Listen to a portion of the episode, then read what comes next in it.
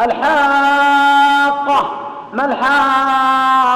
وما أدراك ما الحاقة كذب ثمود وعاد من قارعة فأما ثمود فأهلكوا بالطاغية وأما عاد فأهلكوا بريح صرصر عاتية سخرها عليهم سبع ليال وثمانية أيام حسوما. فترى القوم فيها صرعى كأنهم أعجاز نخل خاوية. فهل ترى لكم من باقية؟ وجاء فرعون ومن قبله والمتفكات بالخاطية فعصوا رسول ربهم فأخذهم أخذة وابية إنا لما طغى الماء حملناكم في الجارية لنجعل لكم تذكرة وتعيها أذن واعية فإذا نفخ بالصور نفخة واحدة وحملت الأرض والجبال فدكتا دكة واحدة. فيومئذ وقعت الواقعة وانشقت السماء فهي يومئذ واهية والملك على أرجائها ويحمل عرش ربك فوقهم يومئذ ثمانية يومئذ تعرضون لا تخفى منكم خافية.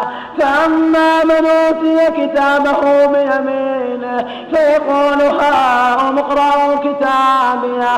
إني ظننت أني ملاق حسابية. فهو في عيشة راضية في جنة عالية قطوفها دانية كلوا واشربوا هنيئا بما أسلفتم في الأيام الخالية.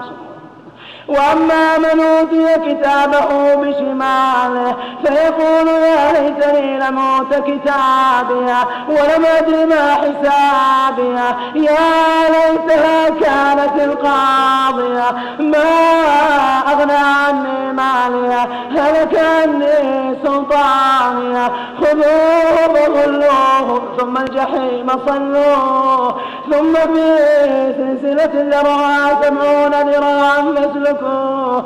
إنه كان لا يؤمن بالله العظيم ولا يحض على طعام المسكين فليس له اليوم هاهنا حميم ولا طعام إلا من غسلين لا يأكله إلا الخاطئون. فلا يقسم بما تبصرون وما لا تبصرون إنه لقول رسول كريم. وما هو بقول شاعر قليلا ما تؤمنون ولا بقول كاهن قليلا ما تذكرون.